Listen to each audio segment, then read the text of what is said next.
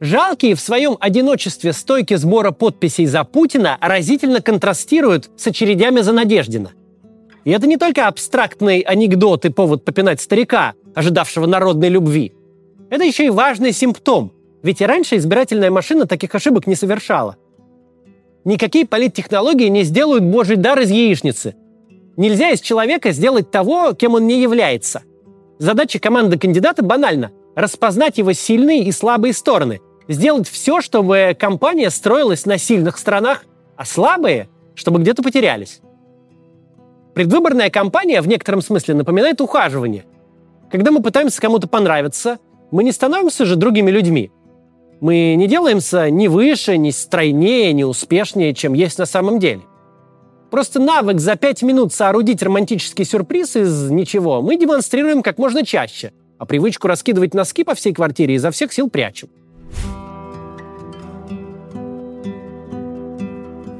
Каноничный пример политтехнологического провала – выбор Сары Пейлин кандидатом в вице-президенты в пару к Джону Маккейну против Барака Обамы. Шансы у Маккейна против Обамы и так были невелики, но появление Пейлин превратило всю его кампанию в одно большое посмешище – Каждое появление Пейлин на публике открывало новые бездны ее невежества, отсутствие самых элементарных знаний об окружающем мире. Каждый ее спич расходился на мемные цитаты, а когда она попадала в лапы свирепых и образованных журналистов из топовых изданий, то и вовсе выглядела недееспособной в клиническом смысле. Но факт в том, что она не глупая. Пейлин – типичный американский политик из провинциального штата типа Аляски. Собственно, губернатором этого штата она и была – для политика такого уровня в США важно быть доброй христианкой, верной женой и любящей матерью. Нормально считать, что глобальное потепление вызвано тем, что Господь нас крепче к себе прижимает. Путать лидеров и страны, и вообще иметь самое смутное представление о жизни за пределами Соединенных Штатов. И не потому, что американцы тупые, а потому что США самая зацикленная на себе страна мира. В ней измеряют расстояние в милях, заправляют баки галлонами и ходят на бейсбол. Чтобы зарубежная новость попала на главную страницу американского СМИ, должно случиться нечто из ряда вон выходящее. Это у нас любой областной депутат знает о планах Олафа Шольца больше, чем о состоянии труп в своем регионе. А в Америке и близко не так. Ничем губернатору Аляски не поможет знание тонкости арабо-израильского конфликта или разногласий во французском парламенте. И такой человек попал на выборы высшего уровня, да еще и против Обамы, гарвардского доктора права с двумя дипломами Лиги Плюща. Проблема была не в Пейлин, а в политтехнологах, которые плохо сделали свою работу. Почему попытка устроить всенародный сбор подписей за действующего президента России привела к звенящей пустоте вокруг этих убогих стоек? Дело тут совершенно не в Путине. Дело в том, что он начальство, а начальство не нуждается в помощи. Это очевидно каждому, включая горячих сторонников, даже если они есть. Начальник цеха или директор школы скажет, что подпишемся, конечно, не вопрос. Какой разговор? Ведь так у нас заведено. Но невозможно уместить в голове ничьей, что кандидату Путину всерьез нужна чья-то подпись. У нас президент не менялся четверть века. На президентские хотелки работает все государство, от министра до учителя. И лепить из Путина кандидата от народа, эдакого недонавального, не просто идиотская затея, но вопиющий непрофессионализм. Просто базовая неготовность к компании. Гораздо лучше было бы ему сейчас выдвигаться от «Единой России». Когда партия начальства выдвигает самого главного начальника, это логично, это даже по-своему честно. Тем более, когда официальная версия гласит, что аппарат управления у нас един как никогда. Не время дистанцироваться от партии власти. У нас война. Так чего же?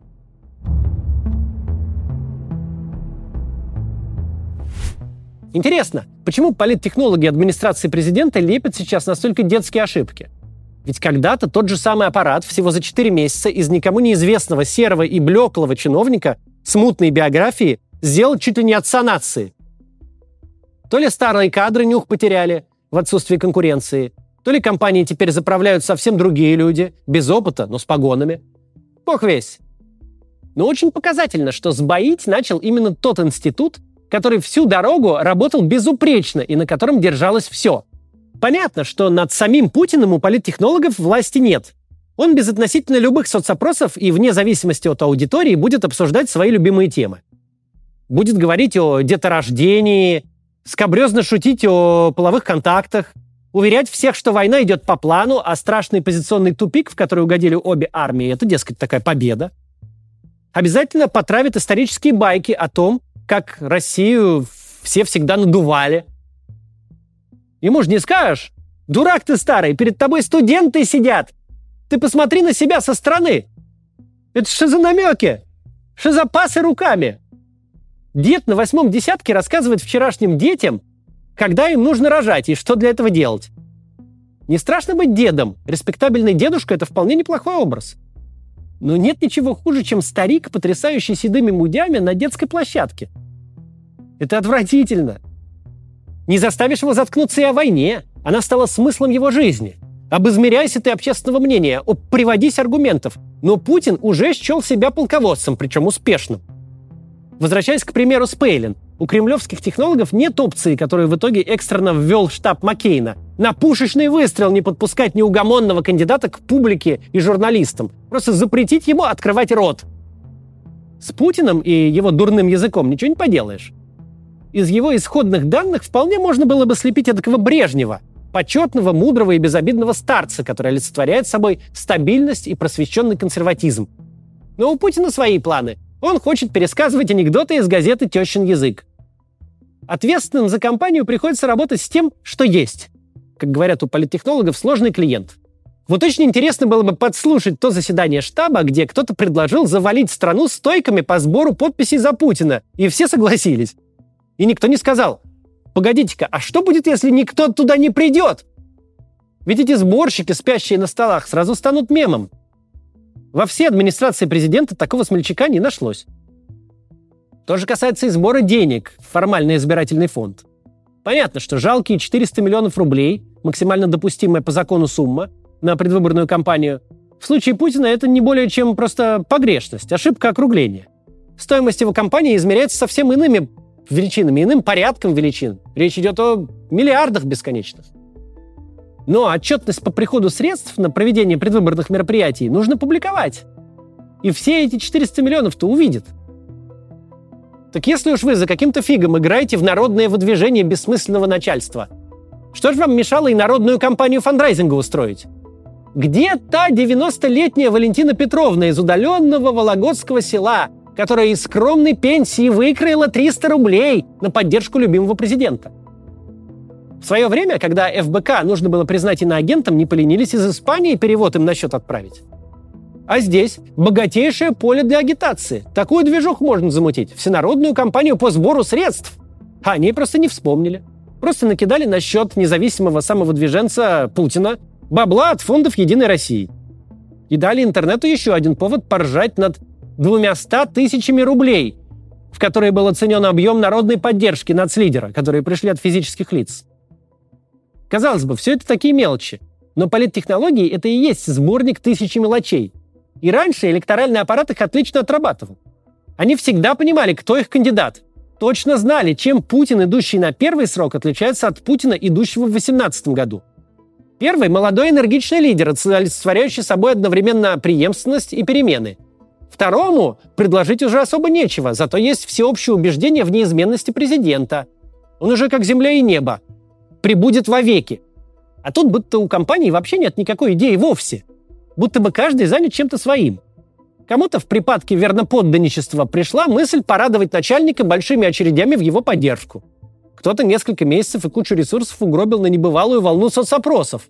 Вот только из них явно не сделано было никаких выводов. Будто бы нет вообще никакого штаба, никакого центра принятия решений. Будто бы каждый, кто допущен к освоению избирательных бюджетов, действует в меру собственного разумения и старается не столько продать гражданам Путина, сколько его самого развлечь, как-то поднять ему настроение. Будто бы это не избирательная кампания, а подковерные игры в аппарате, цель которых не выборы, а то, что будет после них. Безусловно, так и есть. Поствыборный период в нашей системе открывает для высшей бюрократии небывалые возможности, но также таит самые большие опасности – это время перераспределения должностей и бюджетов, передвигания чиновников с места на место. И также время посадок. Это время, когда система вроде как победила. В очередной раз облапошила граждан и купила себе еще 6 лет. А значит, больше нет нужды консолидироваться любой ценой.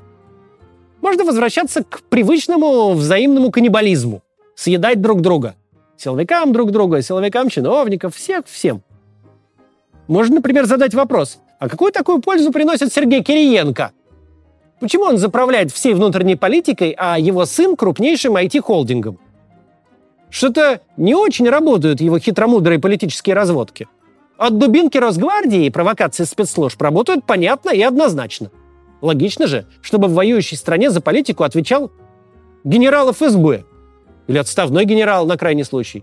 Да и сын генерала тоже не против порулить ВКонтакте. Ведь не гражданам же оценивать, кто принес больше пользы продлению Путина, а кто со своими умничаниями скорее мешается под ногами. Кому нужно дать новую должность, полномочия и деньги, а кто должен сесть по соседству с Абызовым? Человеком, который тоже, кстати, неплохо себя чувствовал накануне прошлых выборов. Но почти весь новый путинский срок провел в тюрьме. Решать все эти вопросы будет Путин.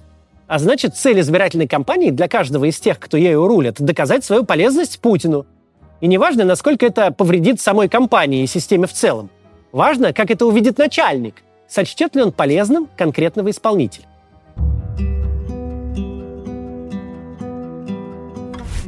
Непрофессионализм и бардак в электоральной машине Путина порождают для нас разнообразные возможности.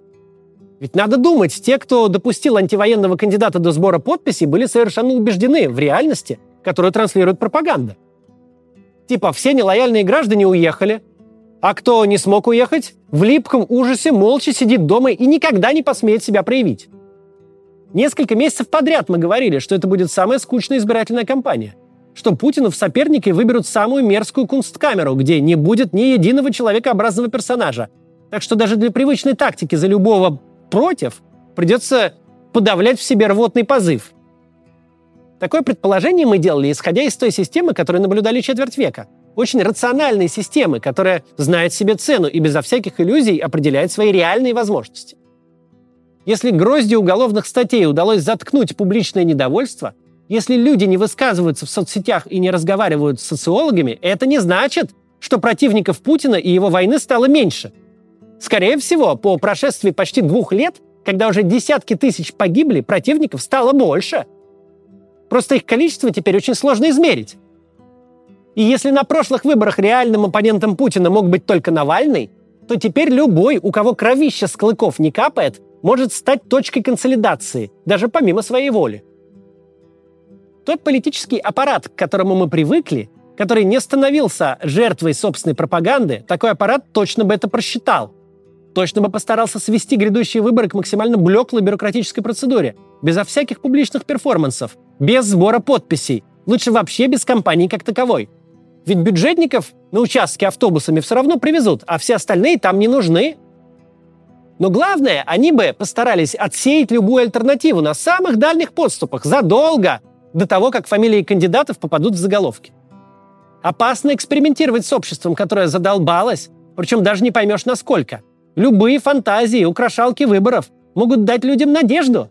А надежда – это самая страшная для вас штука – Система, которую мы знали, прекрасно понимала такие вещи и постаралась бы составить максимально тошнотворный бюллетень из престарелых парламентских лидеров и Богданова на закуску.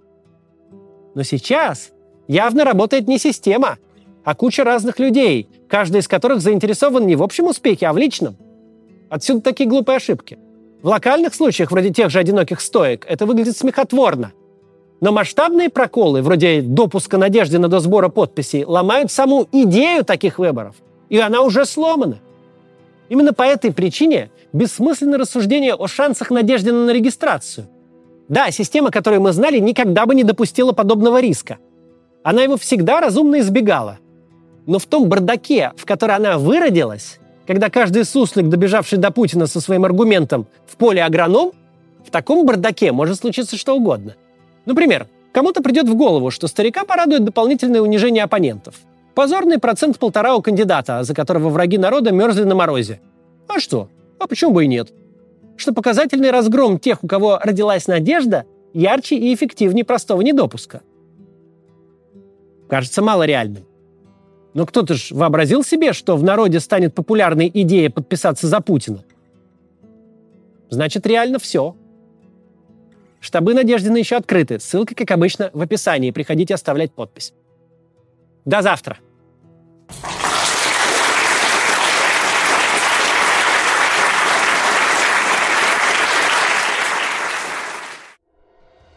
Приглашаем вас на спектакль Максима Каца.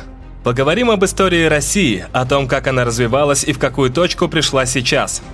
Кроме того, вместе с вами запишем ролик для канала на завтра, а в третьей части Максим ответит на вопросы из зала. Билеты на сайте maximkatz.com. До встречи в вашем городе!